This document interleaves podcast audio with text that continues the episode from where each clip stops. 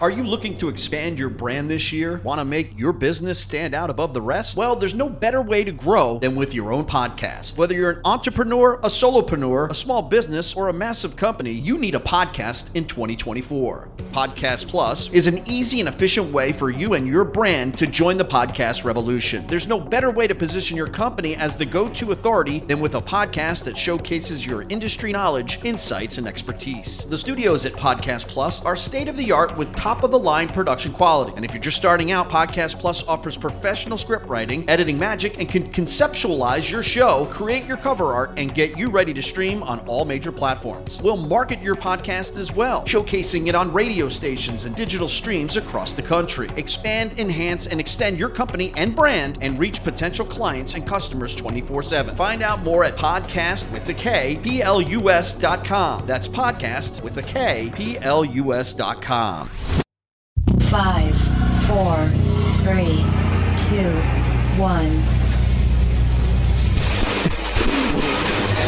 We interrupt our program to bring you this important message. A confirmed attack is taking place against the United States. Aliens from an unknown location have been reported in multiple states. We are controlling transmission. There's another world that awaits, far beyond what we can see and feel. A place that's anything but ordinary. What you believe might not be. Step into the zone of the vast unknown. UFOs, aliens, ghosts, Bigfoot, conspiracies, and cover-ups. And to the paranormal we go with Jeremy Scott. we did make important progress. For the first, for the first time, the National Archives will gather records from across the federal government on UAPs and have a legal mandate to release those records to the public if appropriate. This is a major, major win for government transparency on UAPs, and it gives us a strong foundation for more action in the future. The Senate today passing the annual defense policy bill, the National Defense Authorization Act, which lays out the Pentagon funding through the next fiscal year. But of course, it also has UAP provisions, which we've discussed at length. And I haven't exactly caught up on which clauses made the final version because there was a lot in back uh, back and forth on this, and it wasn't the only you know UFOs wasn't all that they were debating. Uh, I certainly plan to, but we do know that there is no review board um, and eminent domain for the government to seize exotic materials or remains. Uh, it's now up to the House to pass that. Uh, this doesn't mean that uh, what wasn't included in the bill can't be included at a later date. It just means it's not at this point in time. That includes, as I mentioned, the review board and also the the eminent domain. Senator Chuck Schumer, who helped bring this forth over the summer after whistleblower David Grusch came forward to both News Nation and the debrief, and that started a, a spiral, continued really, I guess, the snowball disclosure that we've seen.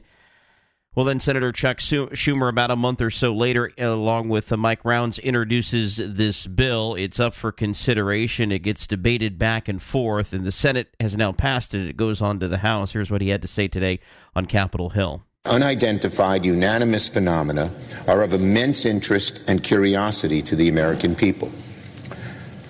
But with that curiosity comes the risk for confusion, disinformation, and mistrust, especially if the government isn't, isn't prepared to be transparent. The United States government has gathered a great deal of information about UAPs over many decades, but has refused to share it with the American people. That is wrong, and additionally, it breeds mistrust. We've also been notified by multiple credible sources that information on UAPs has also been withheld from Congress, which, if true, is a violation of the laws requiring full notification to the legislative branch. Now, we know what he meant. He meant anomalous, not unanimous. Unidentified anomalous phenomenon. Just a uh, slip of the tongue there. But what a year it has been for UFO disclosure. I mean, the door really has been pushed further open. Uh, there's been more players that have come out from behind the curtain, and we are at a tipping point. What might it take to get to the finish line? Are we being prepared for an imminent reveal as we speak? Uh, we've certainly been primed with hundreds of motion pictures depicting aliens and UFOs that have been produced over the decades. Some uh, amazing, others not so much. Perhaps you've seen some of these. Back in the 1950s, The Day the Earth Stood Still came out in 1951, where an alien lands in Washington, D.C., and tells us Earthlings to live in peace or be destroyed. War of the Worlds came along in 1953 based on the Orson Welles radio drama of 1938, where a small town in California is attacked by Martians. Invasion of the Saucermen in 1957, where a small town fights back against invading aliens with venomous claws. The 1960s brought us 2001 A Space Odyssey, of course. How can we forget that one? In 1968, where a mysterious artifact is found buried beneath the lunar surface and a spacecraft manned by two men is found on Jupiter. Supercomputer HAL 9000, of course, comes to be in that. 1970s, Steven Spielberg's Close Encounters of the Third Kind in 77, where humans and extraterrestrial beings communicate through lights and music. We all know those uh, tones. The invasion of the body snatchers, 1978, as uh, strange seeds drift to Earth from space and mysterious pods invade San Francisco, replicating the bodies of residents. The Alien series, of course, uh, big in this whole scenario, which depicts a warrant officer's battles with an extraterrestrial life form. The original Alien in 1979 was followed by the sequels Aliens in 19. 86, Alien 3, 1992, Alien Resurrection, and Alien Covenant in 2017. In the 1980s, uh, remember E.T. the Extraterrestrial that came out just a year before I was born, so I'm dating myself, 1982, where a troubled child summons the courage to help a friendly alien escape from Earth and return to his home planet. The Thing also came out in 1982, telling the story of a group of researchers who encounter an extraterrestrial life form. Starman 1984 tells the story of an alien who came to Earth and cloned a human body. When I was uh, preparing for this program, I know many of these names. I've seen many of these, but I didn't realize how many of them there actually are. It's it's, it's phenomenal. And uh, just to demonstrate this point, I want to continue. The 1989 movie Communion, based on the book of the same name by Whitley Strieber, dramati- uh, dramati- uh, dramatizing his alien abduction. 1990s, getting close towards to, to my generation here. Uh, this era brought us Fire in the Sky, of course, in 1993 about Travis Walton's abduction in Arizona. Independence Day, 1996, aliens invading with a goal to destroy Earth. And then a year later, in 1997, comes Men in Black, where a police officer joins a secret organization that polices and monitors extraterrestrial interactions on Earth. We also got Contact in 1997 as a doctor finds conclusive radio proof of extraterrestrial intelligence. The X Files movie came out in 1998 as Mulder and Scully fight the government in a conspiracy to find the truth about an alien colonization of Earth. Of course, that movie made popular by the hit television series that debuted in 1993. In the 2000s, signs in 2002 about ETs in crop circles. District 9 in 2009, where sick insectoid aliens who were found on a ship are confined to an inter- uh, internment camp, that is. A couple of more of these. 2016, Arrival.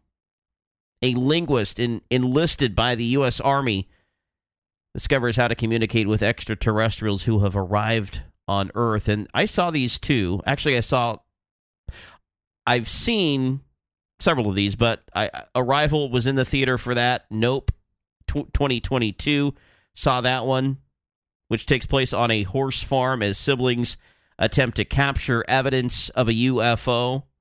Just saw Asteroid City a couple months ago, and Alien in that movie descends from a craft to steal the asteroid that uh, crashed in the small town. Yeah, we're all about spoilers here on this program. Uh, there are more, of course, but these uh, by far are the most popular.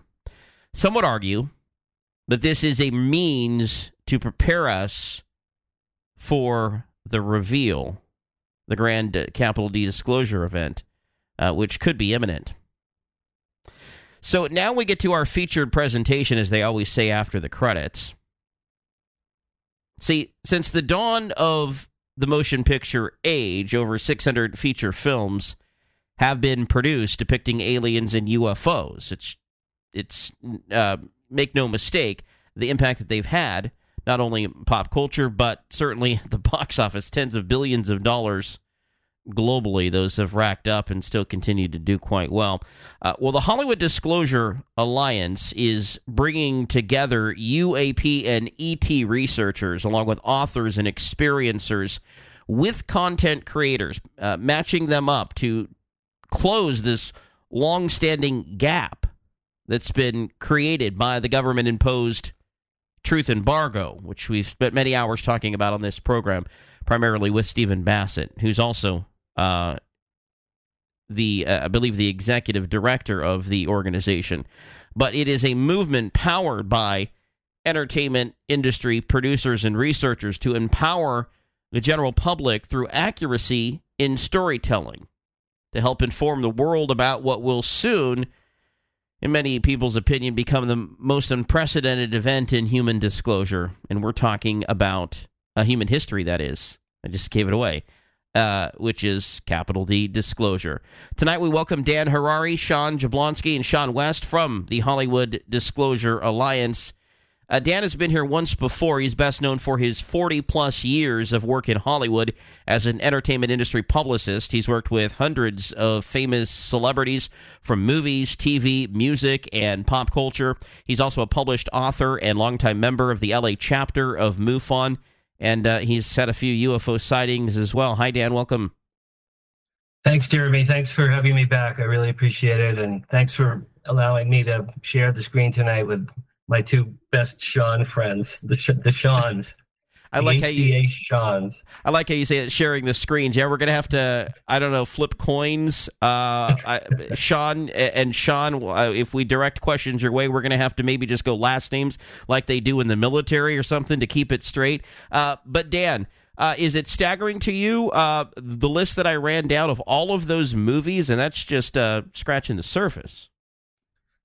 Well, you know, I'm 67, so I'm older than you and uh, many of those movies I grew up with. Uh, I've seen Close Encounters literally 50 or 60 times, and I cry at the end every single time that I've ever seen that movie. I, I was that deeply touched and affected.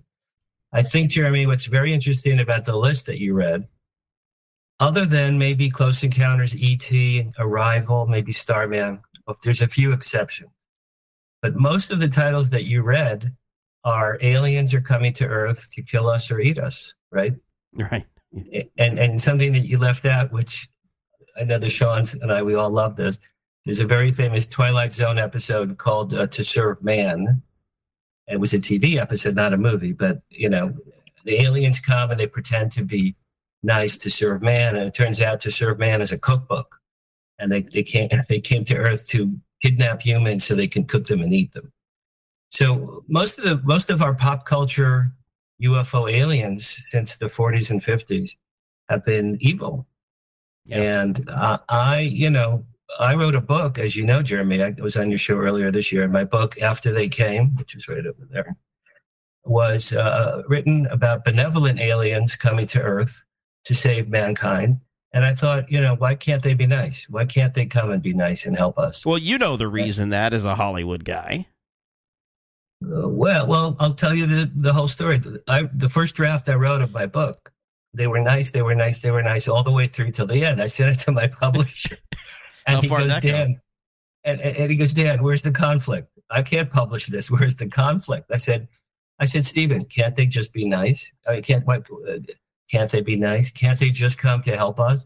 No, no, no. Got to have conflict. So I had to rewrite my book to shove in the draconians. See, my my nice happy-go-lucky, benevolent aliens are the Pleiadians, the you know the Nordics, the tall whites, seven feet tall with the long blonde hair. And the- what you mean? Uh, Hollywood embellishes things from time to time. You don't say. And now our featured presentation tonight with the Hollywood Disclosure Alliance. I'm Jeremy Scott, somewhere between the paranormal and abnormal. Into the paranormal.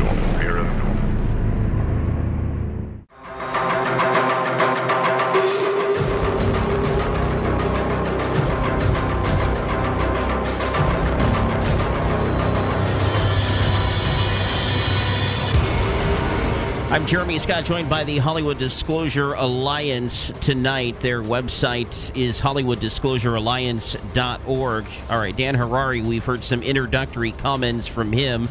I want to turn to uh, the first of two Sean's tonight. Uh, Shawn West joining us, known as the Agent to the UFO Stars represents dozens of world renowned UFO experiencers, investigators, book authors, film and documentary creators, helping people who've experienced strange phenomena tell their stories. He's worked with dozens of uh, shows distributed on network cable and streaming television. He's also a UFO, UFO experiencer himself. Uh, Sean, welcome yourself to the program. Mm, thank you. It's wonderful to be here. So, uh, I mean, uh, what we've talked about so far. Do you have any comments ab- about that? What's fascinating is the, the history of movie making in Hollywood around this genre.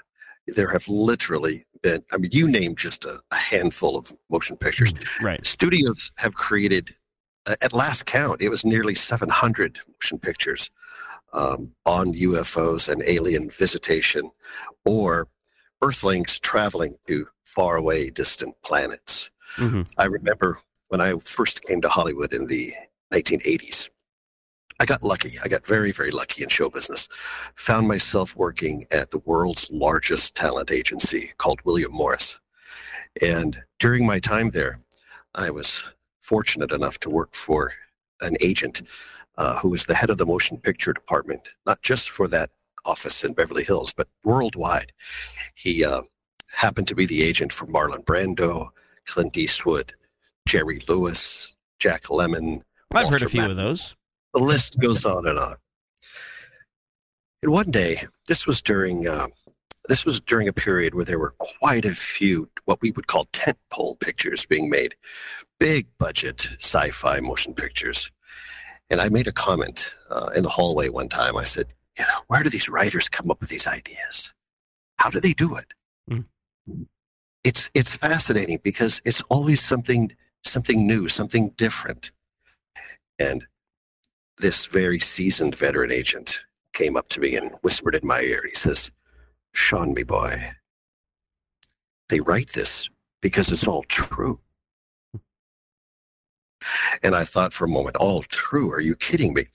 Then I got to thinking, who are these young writers? And it dawned on me.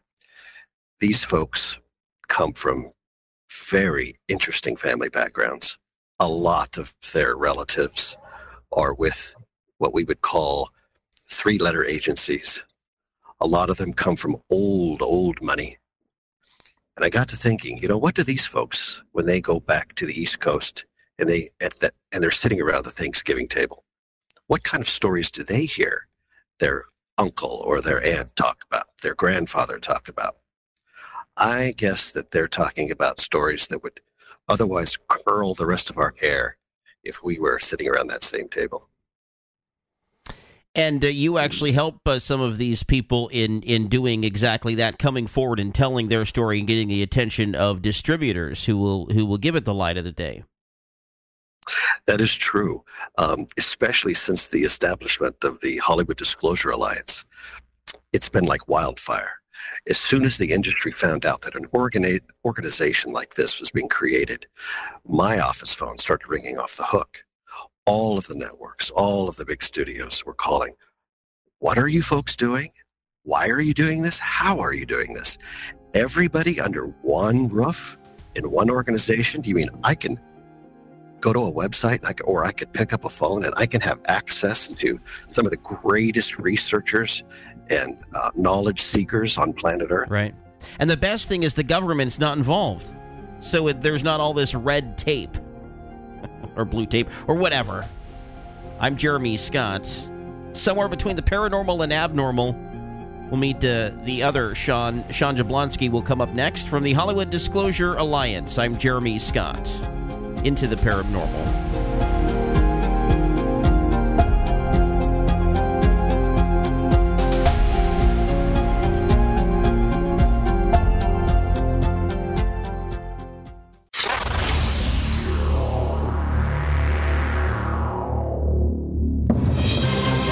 This is Paranormal News. Another whistleblower alleges the U.S. has been in possession of a UFO. Eric Tabor, a former defense aerospace contractor of 13 years who has held a security clearance to work on military aircraft, says an egg shaped metallic UFO was kept in Area 51 in the 1980s. He tells the Daily Mail that he testified to the All Domain Anomaly Resolution Office that his late great uncle, who was a contractor at Area 51 for 17 years and served in the Air Force, told him about the object at the secret facility. He said engineers at the airbase claim the CIA recovered the craft in the desert and brought it to them to attempt to reverse engineer it, but couldn't get it open, so it was sent to another facility. This claim is the latest in a long history of accounts that possible extraterrestrial craft or futuristic spaceships have been stored in the Nevada desert. George Henry, Paranormal News.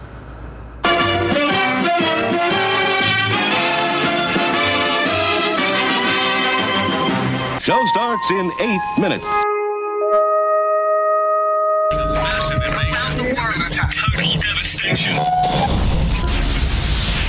have a situation in West Virginia. Family reported seeing something falling from the sky. We work for a highly funded yet unofficial government agency. More objects have landed around the world. This is one of 12. Coordinated attacks on metropolitan areas. My fellow Americans, this is a momentous occasion. It is profoundly moving to know there is intelligent life out there. Alien life. And our world will never feel quite the same again.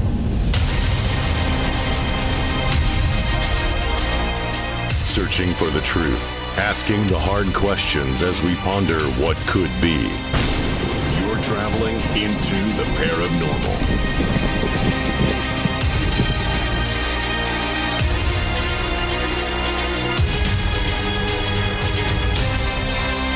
How much has Hollywood influenced the UFO disclosure movement?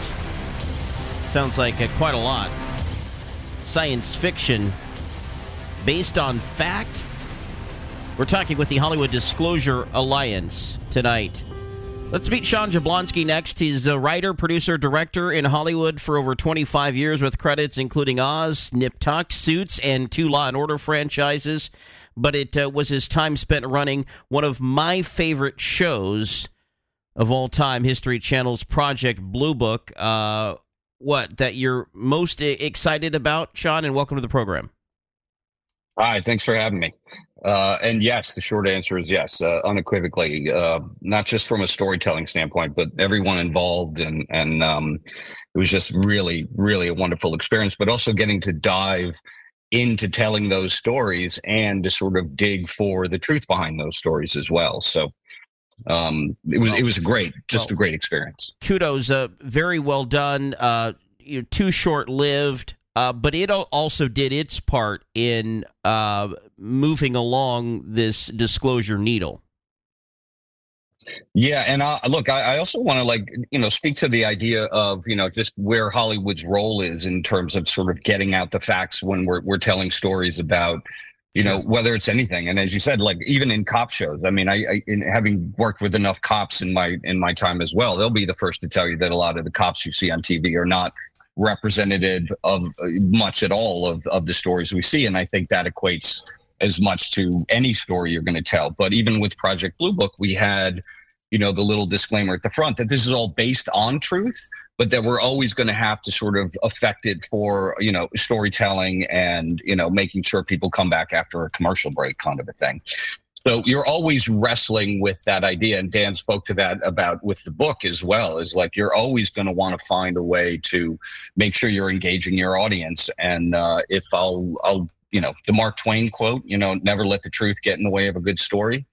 Um, you know, a lot of times when you're in it and having to tell, you're going to be, you're going to make choices as a writer that you might not make if you were, say, a journalist, right? Because um, you know, your responsibility at the end of the day is to try to entertain people. Um, and although I take the mantle very seriously about getting out the truth and making sure people feel like they have access to these stories, and that's why I'm very proud of the show. um, you know, you're bound by certain things, and you'll never get a network note saying, "Wait a minute, this isn't truthful."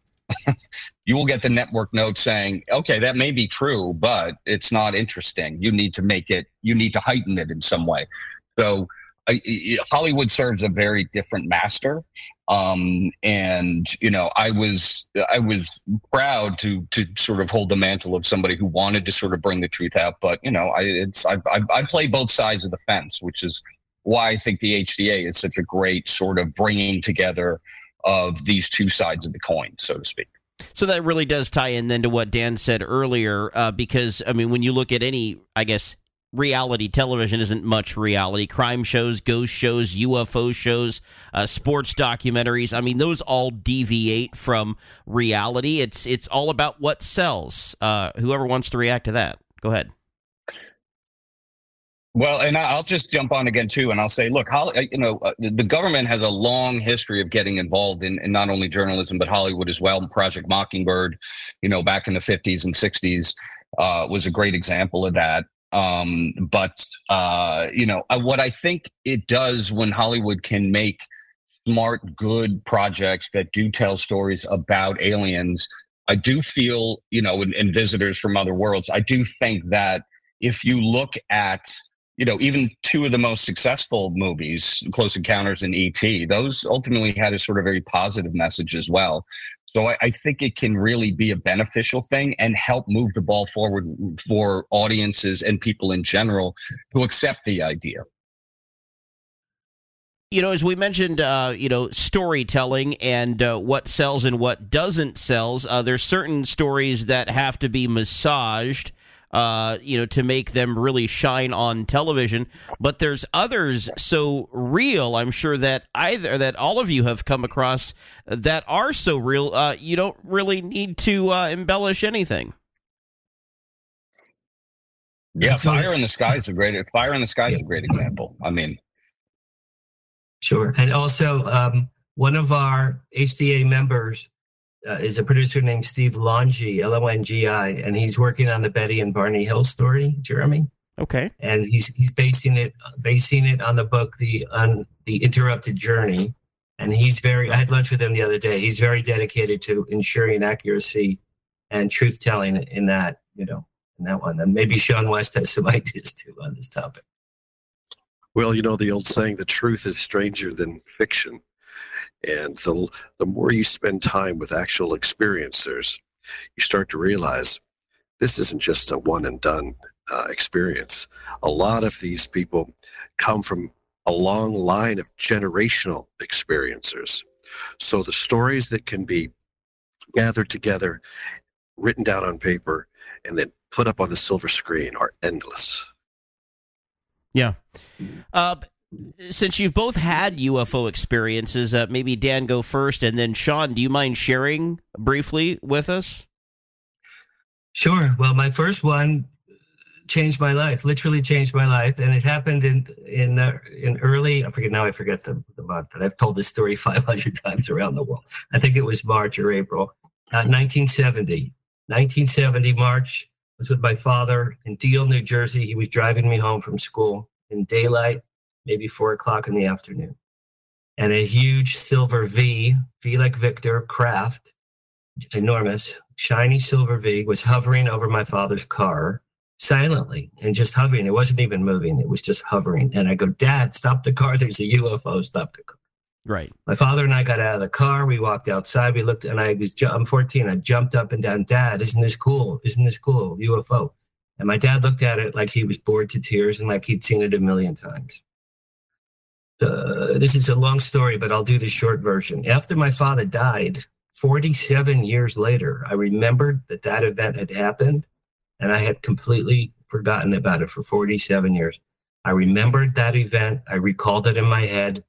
And I realized my father, not only was he bored looking at the craft, but he winked at me and said, Let's go home. After my father died, I researched who he was. My father helped invent military drones for the Army top secret work, 45 years, Fort Monmouth, New Jersey. He never told anyone what he did really for a living. After he died, I asked my mother, did my father ever talk about UFOs? She said in early 1950s, at Fort Monmouth Army Base. They took him into the vault and they showed him something top secret. And he, they said, You could never tell anyone about this as long as you live. My father came home all white and nervous and shaky. And my mother said, What's wrong? He said, I saw something today I could never tell you about ever. And my father never did tell anyone. So I think the craft that my father and I saw in 1970, I believe now is a military UFO drone. I believe my father had a hand in it and he went his whole life and could never talk about it. Anyway, after he died, I was inspired to write my book. And uh, writing the book led to me becoming friends with Steve Bassett, you know. Steve Bassett and I came up with have, creating the Hollywood Disclosure Alliance over a lunch in Hollywood one day. And then we reached out to Sean and Sean and, and, and, and Paul Hynek and Danny Sheehan and, and, and unbelievable. It happened so quickly uh, Steve and I had lunch at the end of May, tail end of May, early June. And on November 2nd, we launched Hollywood Disclosure Alliance in Hollywood at Musso and Frank's, a very famous restaurant that I happen to represent for PR. And we now have over 80 people around the world. And literally, Jeremy, people write to me every single day wanting to join. So clearly, this was an idea whose time was right. And, and I'm, I'm very grateful to the Seans and to everyone else who's helped me uh, create this HDA just from a lunch that we had a few months ago. And I will say that uh, if you want to hear more about Dan's story and what happened with his father and uh, and all that, go back and check out uh, the episode we just did a few months ago. Uh, back in our archives, uh, Sean, you had UFO experiences as well. I believe actually one up near, well, a couple in Washington State, my stomping grounds here, Pacific Northwest. Yes, it's true. Um, I I experienced a triangle shaped UFO, very very large craft that simply hovered. My guess would be a thousand feet off the ground. It was had it was less than two miles away, probably only a mile away from my view. I was high on a mountaintop at the time. I was overlooking a very large valley where there happened to be off in the distance a an, an Air Force base, very active Air Force base.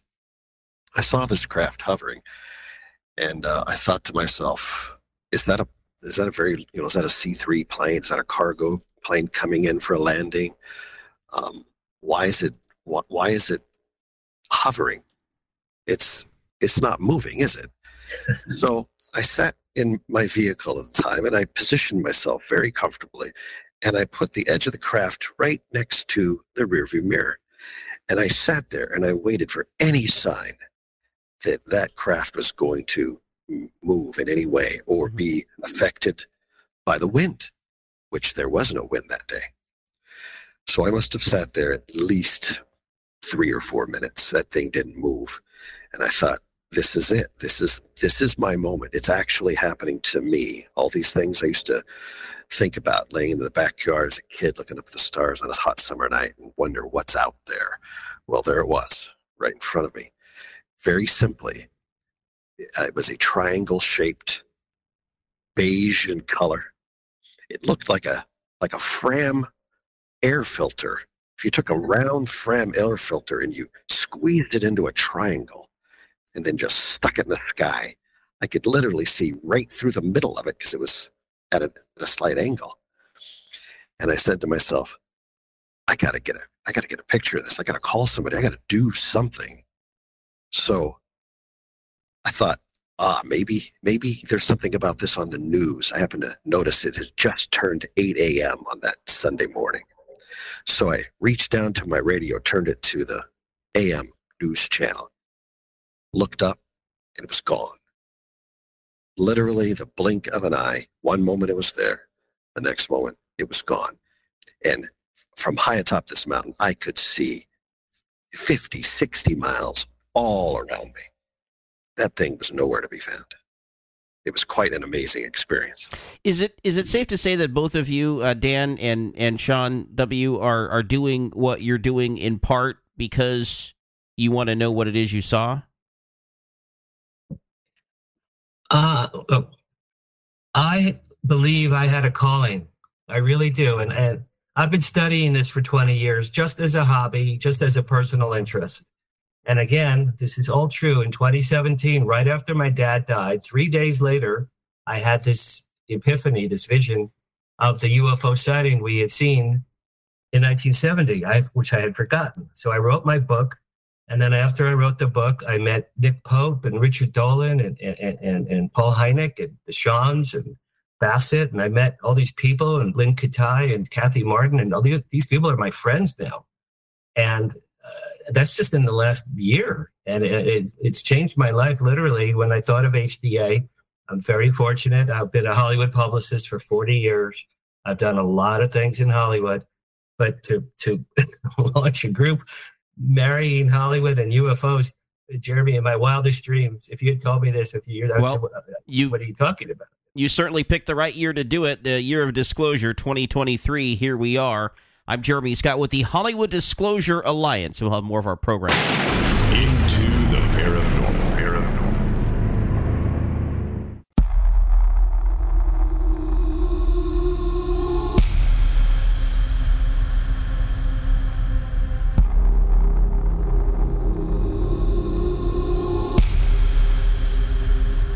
I mean, we uh, we all want to know really what's going on here. I think that is the mission of certainly this program is looking into the unsolved or the unknown, uh, and certainly the Hollywood Disclosure Alliance uh, trying to get to the bottom of this as well through their works.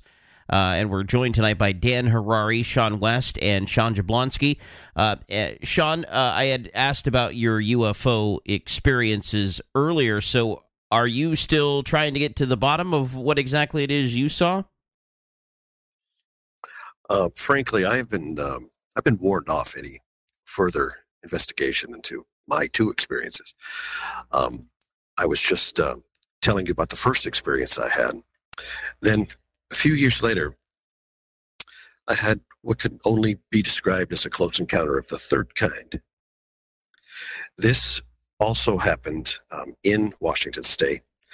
This uh, event, oddly enough, also happened early on a Sunday morning between the hours of 7 a.m. and 8 a.m. I was in the the base of Mount Rainier. I was I was actually on a on a drive into Portland, um, and I had had gotten a little lost, and uh, instead of being on the the freeway that goes along the Columbia River, I found myself uh, in the Yakima Indian Reservation. It's quite a ways And- away. Yes, I was about 55 miles off track. but I was uh, driving along and I looked off into the distance down the road and I thought I saw what could be described as a as a uh, an Indian gaming casino billboard. One of these very brightly colored electronic billboards that you know has an LCD screen or an LED screen and flashes all kinds of you know uh, free samples and discounts on rooms and anything else you could imagine.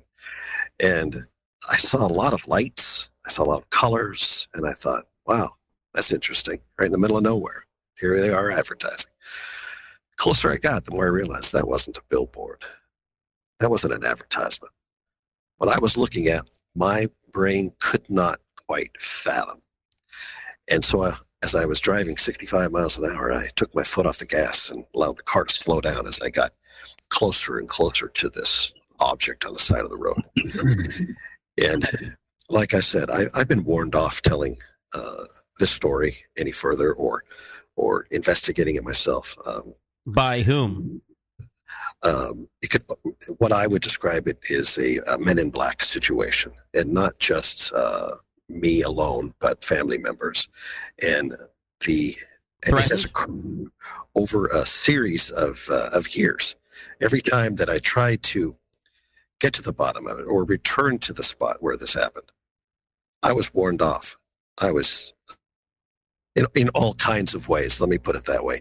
Um, personally, um, electronically, um, mentally, uh, the the fear that was instilled in myself and my family members was incredible. It's Hmm. something I'd never quite experienced before in my life. So I thought, well, well, why? You know, what what did I see? What did I stumble upon? What was that? And I recall if the car came to a stop, I'm looking off to the side of the road, and I'm still convinced this is a billboard. This is a very large 20 foot by 20 foot square cut out of the sky, slightly off the road and elevated 15 feet or so off the ground.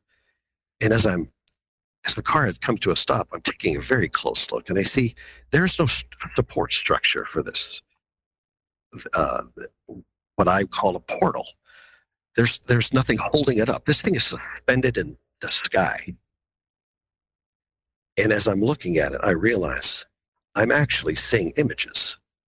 I'm seeing a pink planet. I'm seeing clouds and and buildings uh, floating in the air. I'm seeing vehicles traversing from one building to the next. It was like I was watching something from Star Wars.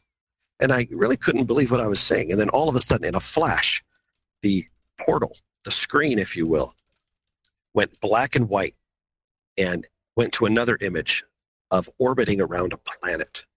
This planet was also pink in color. The next thing I know, it flashed again, and I was in deep space. The next thing I know, it flashed again, and I was just outside of a, of a shot of our own moon. Very recognizable. Sounds like one of those classic cases. We'll pause there, but we'll continue in our next hour with the Hollywood Disclosure Alliance. Chat with us on our Into the Paranormal Facebook group.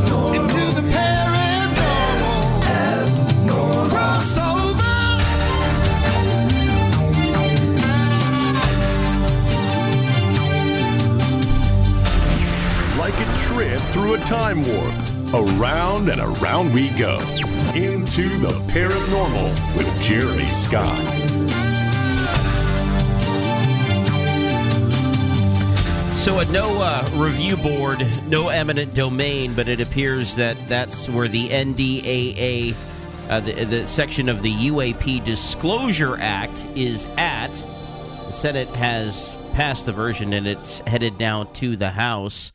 What a year it's been of disclosure, and we're talking with a organization tonight who is all about uh, bringing forth disclosure uh, through the dealings in Hollywood. Uh, we've got uh, Dan Harary with us, who has uh, been a entertainment industry publicist, has worked with the stars over the years, involved with MUFON. Shawn West, UFO or agent of the UFO stars, who's represented experiencers and investigators, authors, film and documentary creator, creators, and Sean Jablonski, who's a writer, producer, director of 25 years. Uh, Shawn West was telling us the story of uh, really a close encounter here. Um, in his words, like an episode of Star Wars. Uh, it's as if a screen was kind of blinking uh, between scenes that made it way it sounded, Sean. Yes, if you can imagine sitting in your car looking out the front window, and there's a 20 foot by 20 foot portal into the sky just off the side of the road. And I'm watching incredible scenes flash from one to the other. And the scene where we had just left off, I could see a portion of the moon uh, and, and, and a blanket of black, which I thought, well, that's, that's our moon. And then in another instance, I'm in orbit around planet Earth. Very obviously easy to recognize Earth from that orbiting position. And it was at that moment I started putting two and two together. Something, someone is getting closer to me. I reached in my car over to my my Nokia cell phone. This is 2008. I had had this phone for many years. It was already outdated and old, but I knew how to operate the camera without even looking at the screen. Grabbed the camera, pressed the two buttons necessary to launch the camera, and I'm holding my arms straight out because I want a picture of this portal. At that moment, another flash happened. Wasn't a picture this time. An object came out of the portal, Hmm. straight down the side of the highway.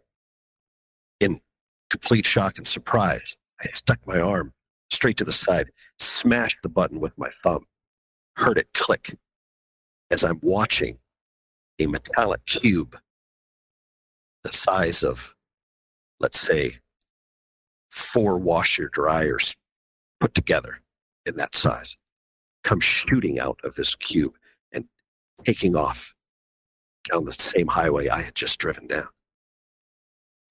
It was at that moment as I'm watching this object sail silently away from me that this experience got weird.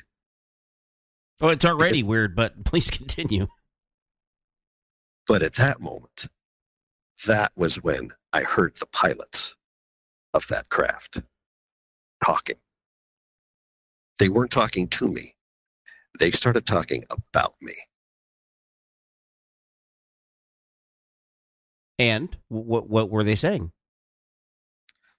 As calmly as could be, like two young pilots of a American Airlines flight.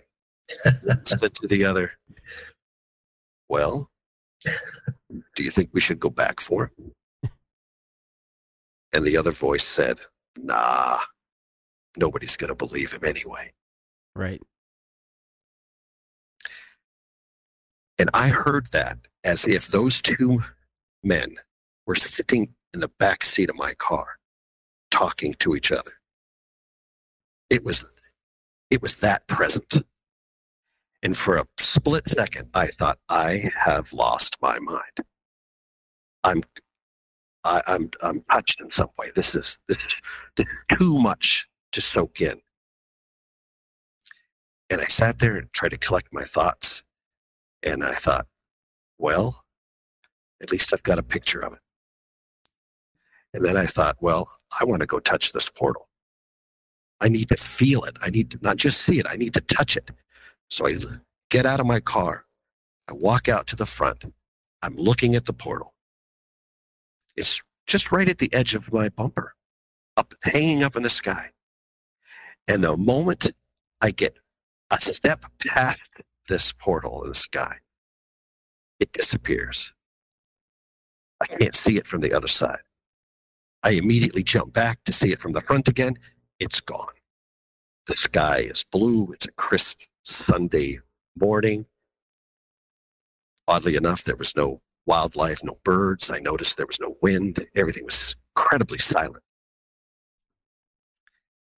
And I got back into my car and I started to analyze what had just happened. I started to replay it in my mind, beat for beat. What did I see? Where was I?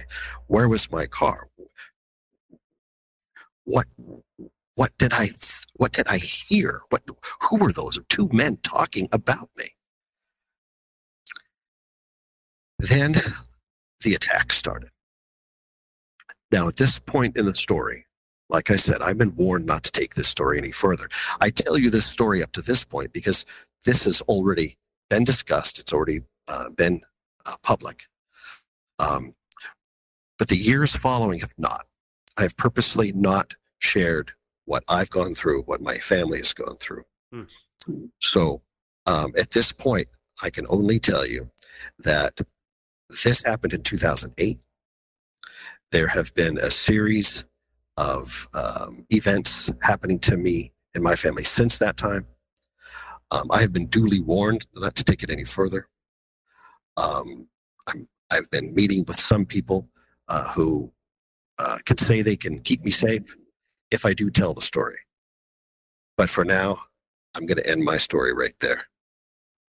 Uh, so, are you worried that uh, being involved in the Hollywood Disclosure Alliance is going to put you in any sort of harm, harm's way? Actually, the contrary. Um, when Dan and Stephen uh, Bassett came to me with this, I felt a I felt a, an eerie calm about it because for so many years I had been very uneasy about the topics of the topic of UFOs in general. Um, I had never really been involved um, other than just you know uh, wondering like everyone else does what's out there. Then I have these two instances. Then I'm relegated to just sitting at home on Friday nights watching Ancient Aliens and scratching my head. And one night in 2015, um, I was watching Ancient Aliens, as I'm prone to do.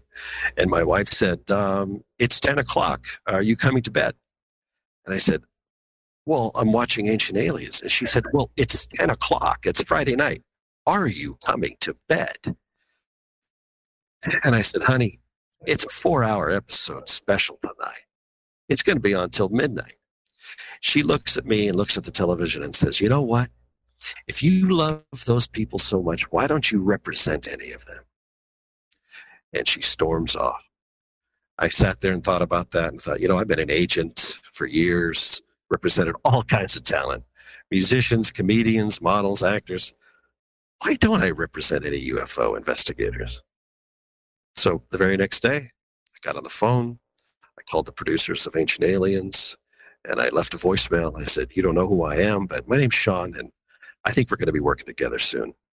And sure enough, less than 30 days, I had signed Nick Pope and Richard Dolan to my roster, and the rest is history. And today, I, I, I do with honor consider myself to be the agent to the UFO stars. Wow, credible story, and so is Dan's. I think both of yours are probably uh, right down the alley of let's make a movie about it. Uh, Sean Jablonski, I'm interested in how you uh, get involved in in this. Are, are, you an experiencer as well, or, or what angle do you come at this from? I, I have a very like you know a very small memory of what I consider an experience when I was ten, seeing something in the sky that I couldn't explain. That I did go home and draw a picture of these hex, hexagon uh, type lights in a row that were very like there was like four in the middle, three on the on the top and on the bottom. I guess so it was like you know uh, what would that be 10 total uh, and i remember going home and drawing a picture and showing it to my parents and saying i think i saw a ufo I can't even begin to touch whatever Sean just laid out there. That is, I have not heard that story. That is incredible. Yeah, I feel like, you. Uh, you know, there are certainly levels to this game, as it were, when it comes to experiences, and that uh, that one is pretty astounding. Um, but I think the the the shorter version about why what sort of interests me in in the in the subject is it's really one of the greatest stories never really told.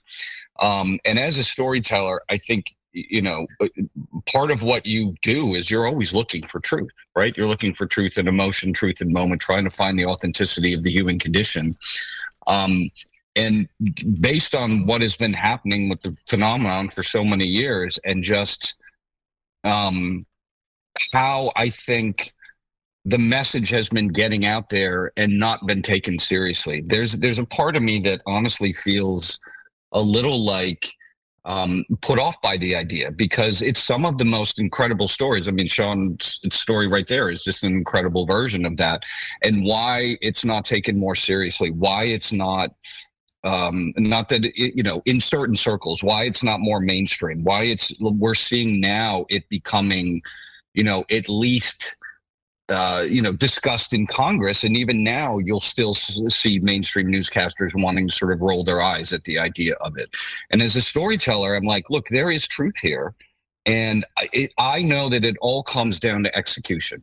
It all comes down to how the story gets told, how it gets conveyed to a public, so that they can get on board with it. And that's why Hollywood is so important in getting the message out there because it is it is a vehicle that sort of brings people to the table and if we can deliver credible stories and we can make it so that people are you know not ashamed to say i you know i believe in the phenomenon or i believe in aliens or ufos or whatever that is it it it annoys me to no end how so many people still want to roll their eyes, even though every poll will tell you that what 65% of people believe in extraterrestrials, at least in this country.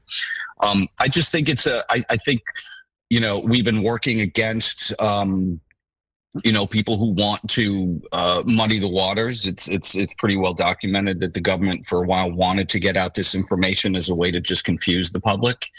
Um, and I think there just needs to be strong voices out there that you know want to tell sto- you know good stories um, in a in a in a and execute them in a way that that you know people can get behind and not feel like oh it's another tinfoil hat wearing alien movie kind of thing.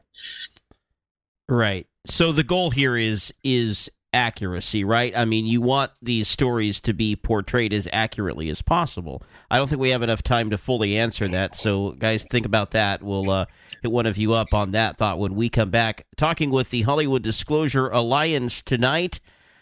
There's been a, a amazing amount of these films that have already primed us for what seems like is imminent. Capital D disclosure. I'm Jeremy Scott. Into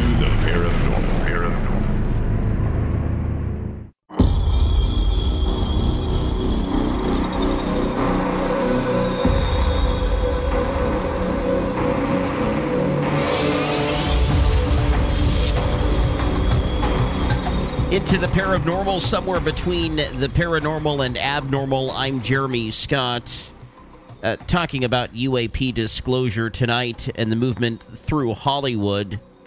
So I had asked before the break to our panel tonight, Joe, we're already getting good uh, feedback about, as I knew we would.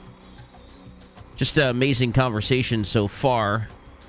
And uh, we're going to have a part two, not with these uh, three gentlemen, but with another three from the Hollywood Disclosure Alliance. And I think even at that point, we'll probably just scratch the surface. But, you know, that's how things go. Uh, the goal is accuracy. Is that right, uh, gentlemen? Whoever wants to take this, it's important that these uh, stories are are told accurately, so people don't have misconceptions of uh, the, the the the phenomena. Right? I, I well, I think the goal of the Hollywood Disclosure Alliance, I, I believe, in my mind, is stories. This is about stories, and we are focusing on real stories from real people, and trying to marry them with the Sean Jablonskis of the world, and the Steve Langis of the world, and people in Hollywood who have a track record, who have uh, the ability to produce and and help uh, craft screenplays and teleplays and and and and nurture a project from from an idea or a story through to uh, having it be seen on the screen and then uh, be seen around the world. As you said, Jeremy, at the top, there's so many, and many of them are great. I mean, so many great movies about aliens and UFOs. Uh, but but how many of those? Um, and I'm sure probably some have been based on truth or real stories there's always been rumors for years and years. Spielberg was given insights. Uh, you know, Spielberg w- worked with J. Allen Hynek on uh, Close Encounters. So Spielberg had some insights, but you know, some of these other people along the way, maybe they were just pure fiction. I don't, I don't really know.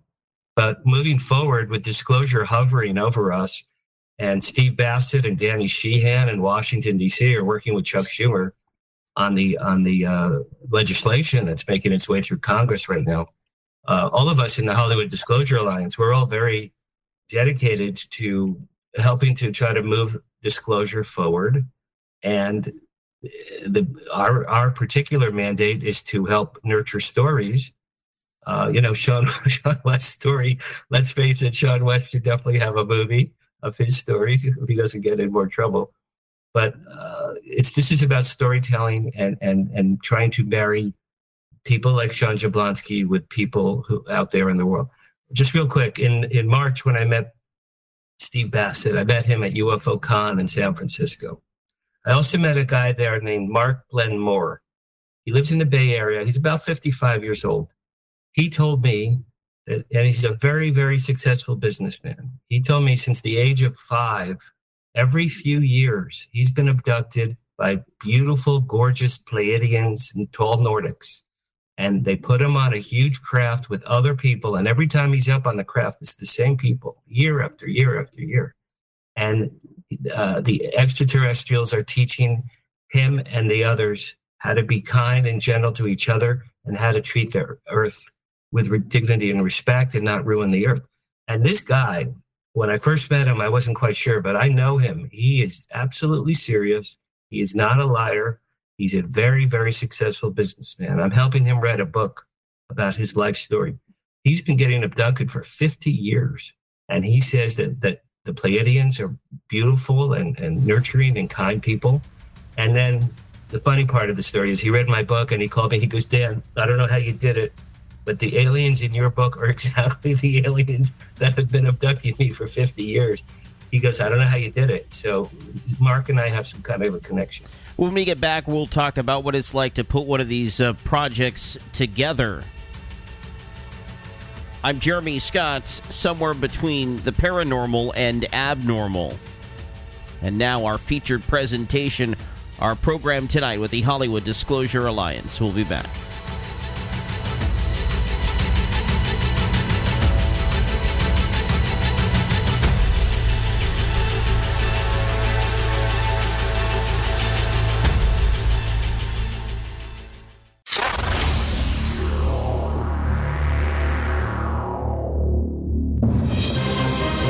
This is Paranormal News. The Geminid meteor shower is putting on a show this week, and it promises to be extra special. The peak of the annual spectacle falls during the new moon, which means the sky will be darker and the better the show. Astronomer Gary Boyle tells Global News what we can expect. The Geminids are just like uh, shooting stars, just more of them.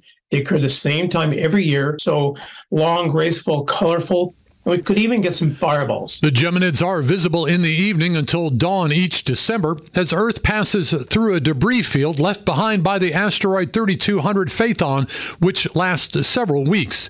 The middle of the month is the most intense. Meanwhile, debris from a near Earth comet entering our planet's atmosphere could trigger a new meteor shower.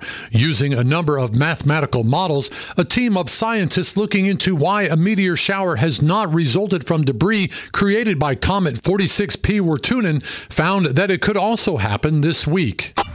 George Henry, Paranormal News.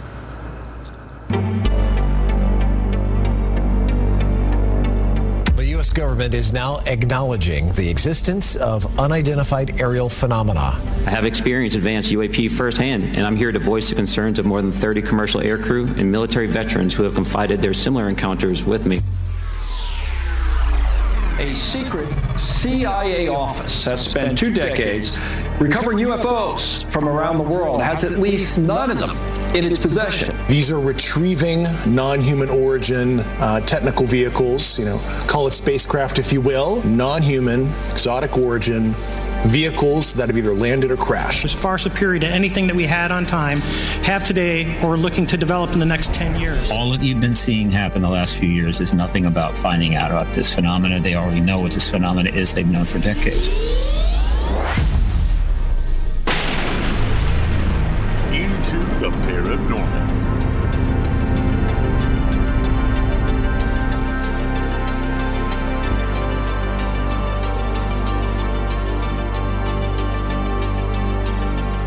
I'm Jeremy Scott. Boy, what a year. It's uh, amazing just to kind of listen to it all back as an audio montage there. And that's just a slice of it, actually.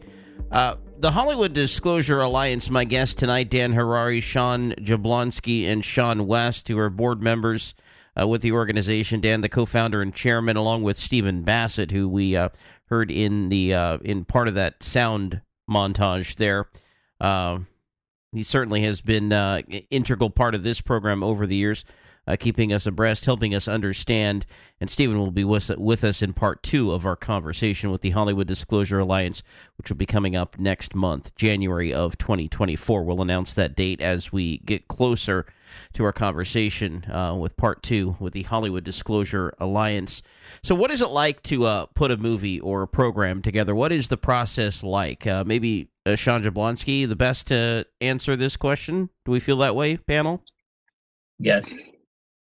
Sure, I can take a stab at that. Um, well, I'll speak. Uh, you know, uh, from a television perspective, it is a it's it's quite a long process. Um, you know, um, even with a good idea, you know you're first you're going to have to sell your good idea and the way that works is generally you're going to have to you know find a writer who's going to have to sort of you know write out a story uh, in in a format sometimes like a deck or a or longer version or even you know spec out a script. You'll have to get producers involved and then agents. You'll have to find interested parties with studios and networks. Um, and then at that point uh, you could be working. It's not uncommon to work anywhere between you know two to six months, even to try to get something sold. And all that does is get you to the starting line. And once you're at the starting line, you're going to start getting notes from your partners at the studio and notes from your partners at, at the uh, at the network and then if there are any other you know big talent attached in terms of directors or actors you know those things can sort of drive story as well you know it's um it, it it's always going to be a fight to sort of keep your vision intact throughout that process um uh, along the way. Um, but it's it's it's quite a long journey, um, and it's fraught with a lot of uh, pitfalls and and schedule changes and story adjustments. And you could be I've been on projects where you're a year and a half in, and suddenly the whole um, regime that was working at the network you sold to gets changed and now they no longer see that as a something that is a viable piece of material for them um, uh, once you get the, the benefit of even getting a show picked up, that's when the real work begins. You know, you're going to hire a writer's room. You're going to be working on story for probably six months before you might even start shooting. It's it's quite a long process, and I think, you know, for the layman who might not understand production, um, there's a lot of work that goes into it. Uh, a tremendous amount of work, and TV especially is is a collaborative medium. You know, you're working probably at any point with about 200 people. You know certainly in the job that i do is like a showrunner most times because you're dealing with all sorts of departments.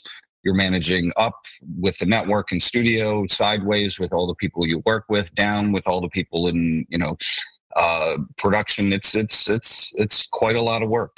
Um, and holding firm to a vision and an idea through all of that um, is uh, it's a difficult process it's, I, I can't. It's it's hard to accurately describe how to do it, but I think it's like any like any big thing you're going to do. I always like let's say equate it to building a house. You may start with a certain idea about what you want to do, and as you get into it and you start putting up walls and breaking earth, you're going to find all sorts of problems in there and make compromise and do changes, and you know hopefully it winds up looking close to what you started wanting. Yeah, then the editing part, I guess, is the the next part of that. Uh, a lot of time spent putting these things together. Not a lot makes the final cut. No, and a lot of times when you watch it, you even you could have a script and and have seen it on set, and by the time you get in the editing room, it it wants to show you that it's something else. You're like, oh, this performance comes through more, or or this theme that I wasn't really aware that was there i want to pull it out more and you sort of make it more about something that you hadn't seen. We we call editing the final rewrite because that's really where you you sort of find the piece that you're working on is in the editing room. Music plays a big part in that. It's it's it's a you know it's a process. Absolutely. From an audio side, uh, I see a lot of uh, sound montages come together as we put clips in certain orders, and sometimes you just get the sense that it needs a little this or a little that, uh, or we need to move or slice and dice. Uh, certainly a lot more complicated to do that uh, with video. Uh, at least I think it is. Uh, gentlemen, uh, we've got a couple of segments left. So, is there anything that that you wanted to mention, maybe that we haven't had the opportunity to do so far? Let's go do a round robin. I'd like to say to anyone listening tonight, um, please feel free to write to us. Our email is hda at hollywooddisclosurealliance.org. HDA at hollywooddisclosurealliance.org. That will go to the board of directors of our group. And we look at every email. Uh, we've been getting emails for the last two months from literally around the world. And we're honing in on 100 members. And we only launched just about six weeks ago. So it's really quite remarkable. But in particular, if anyone has a really remarkable story or experience or something that they feel strongly they'd like to share with the world, let us know. Conversely, if you're a colleague of Sean Jablonski's, or if Steven Spielberg or J.J. Abrams are listening right now, or or or anyone in in a means of position that could produce or help write or direct a project based on these stories, we would love to have you. We are actively seeking people around the world who work in the entertainment industry. So it really is an alliance. It, I, you know, I call it chocolate and peanut butter. We're trying to bring the best of the two worlds together. So feel free to write to us, HDA at HollywoodDisclosureAlliance.org. Both of those are my favorites, by the way. so uh, if you're hint hint to anybody who's listening for stocking stuffers coming up, uh, Shawn West, your thoughts on this? I would say don't let fear stop you from telling your story. There's a unique level of fear that happens to you when you realize that something inexplicable has just happened to you, something truly frightening. But when it starts happening to members of your family, that fear rises to a whole nother level. And for years, I suffered in silence, not sharing my experience, not sharing the photograph of the flying metallic cube shaped craft.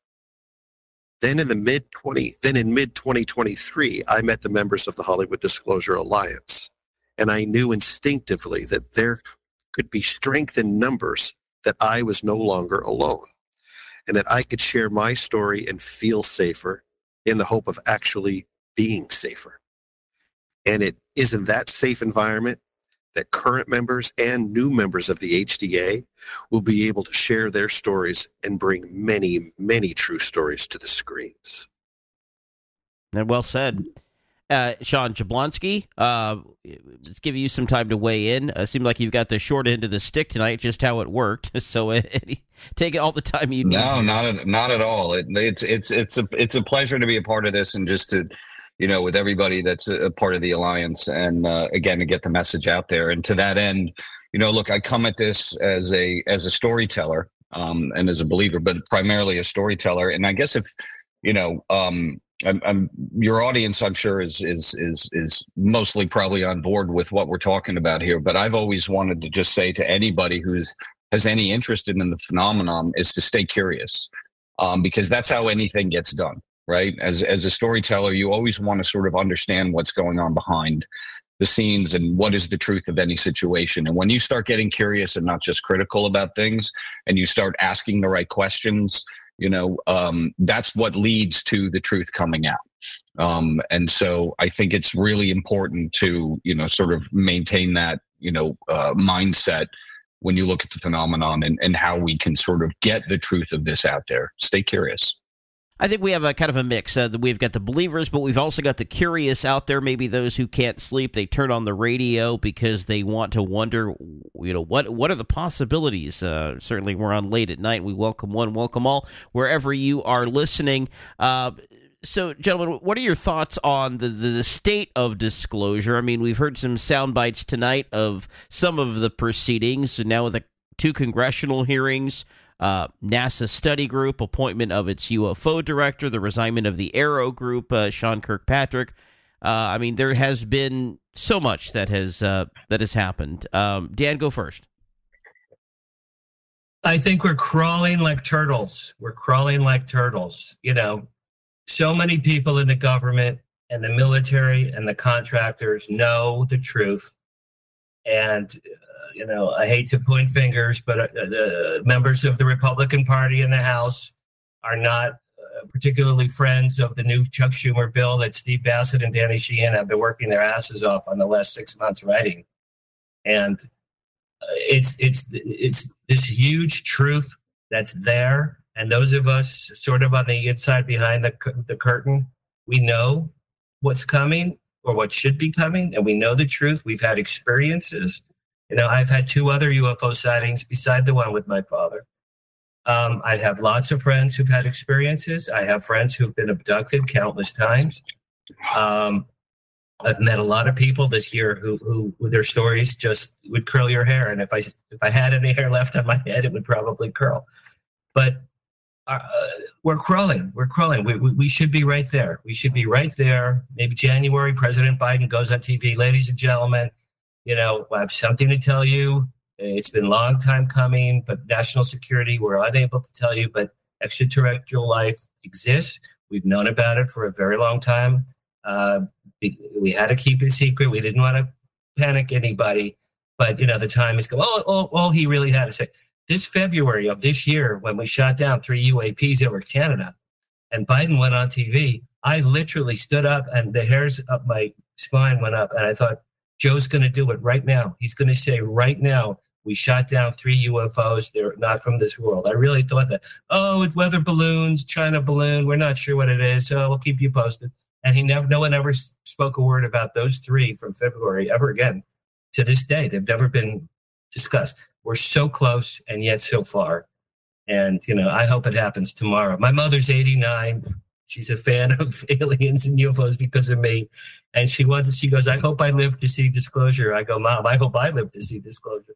So we're, we're very, very close, but we're not quite at the finish line quite yet. Uh, Shawn West?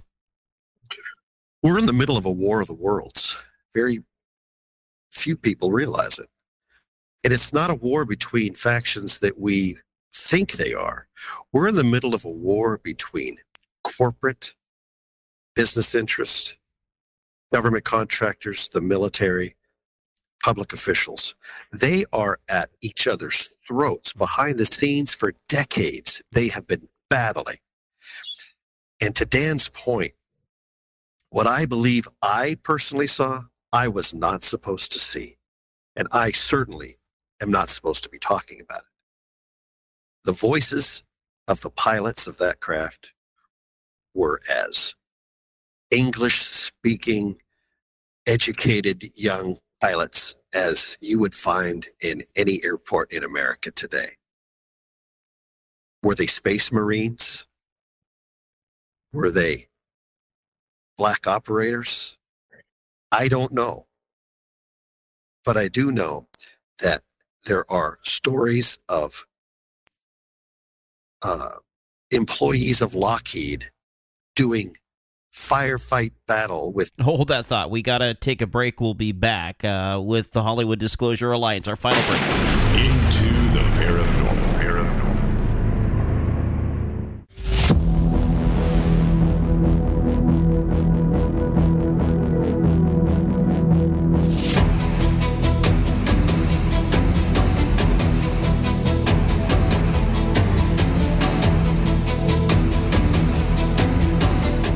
Playing out on the uh, big screen maybe one day, and I think we're close to it uh, playing out on this small screen. You know, the digital devices, you know, the 55 inch screens or whatever it is, the, the at home screens, not, not the big movie theater screens.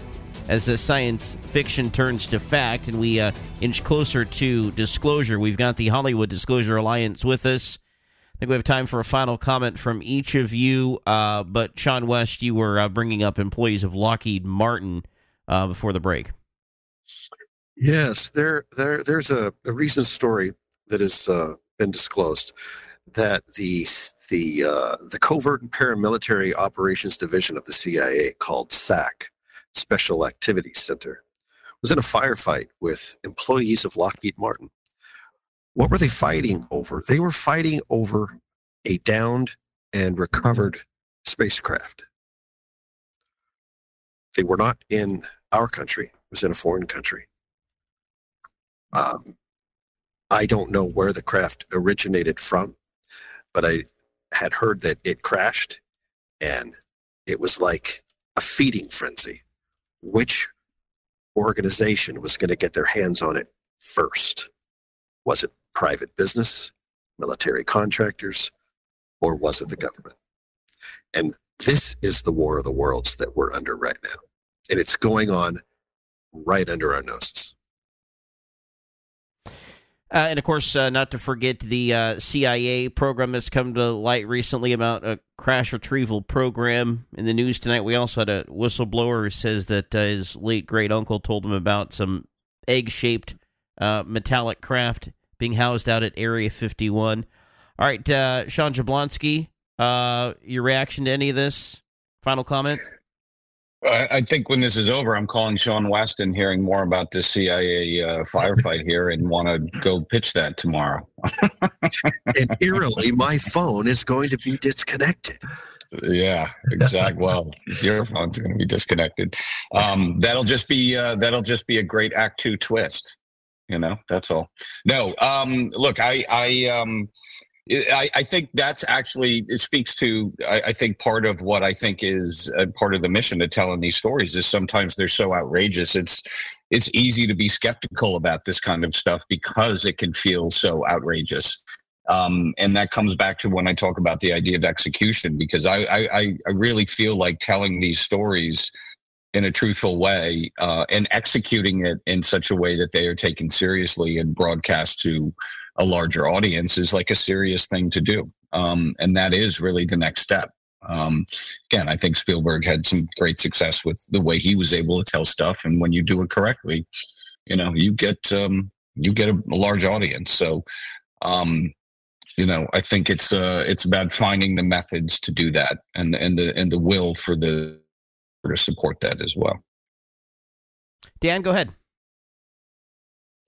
Uh, I think I think it's all been covered pretty nicely tonight. I'm I'm you know honored to be part of a group that has a Shawn West and a Sean Jablonski and a Steve Bassett and Nick Pope and Richard Dolan and I mean you know I've been a fan of Ancient Aliens from show one, episode one.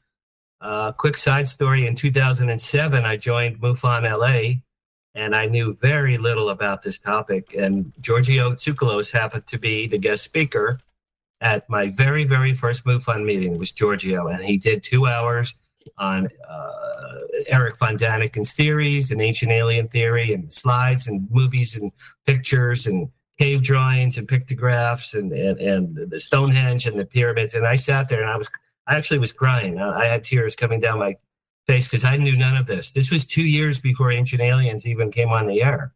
I knew nothing of this. I didn't even, hadn't even heard of Eric von Daniken. I went to him at the end and I said, Giorgio, thank you, my brother. You just changed my view of the world. I shook his hand. I said, You literally changed my view of the world. And that's when I bought a million books. And that's when I went to a million meetings and a million alien cons. And so every documentary I could find. So for me, this passion and hobby and interest has become now a real calling. And Sean, with can you, uh, HDA, yeah, with, you- with us with with HDA, I think we could really move disclosure and storytelling and experiencers truth uh, out there in the public around the world. And uh, Sean Jablonski, can you do me a favor? Can you bring back Project Blue Book for me? Oh my God, I would so love to. I mean, we can all thank, uh, you know, a shutdown and COVID and all that kind of stuff. Right. But yes, Right. Thanks to all of you. Really appreciate you coming on the program. Thank you. Thank it's you, a pleasure, Kevin. man. Thank you so much. Uh, it part- was great. Thank Part two coming up in uh, mid January with Stephen Bassett and others from the Hollywood Disclosure Alliance. Somewhere between paranormal and abnormal, I'm Jeremy Scott. Good night and God bless. Until next week.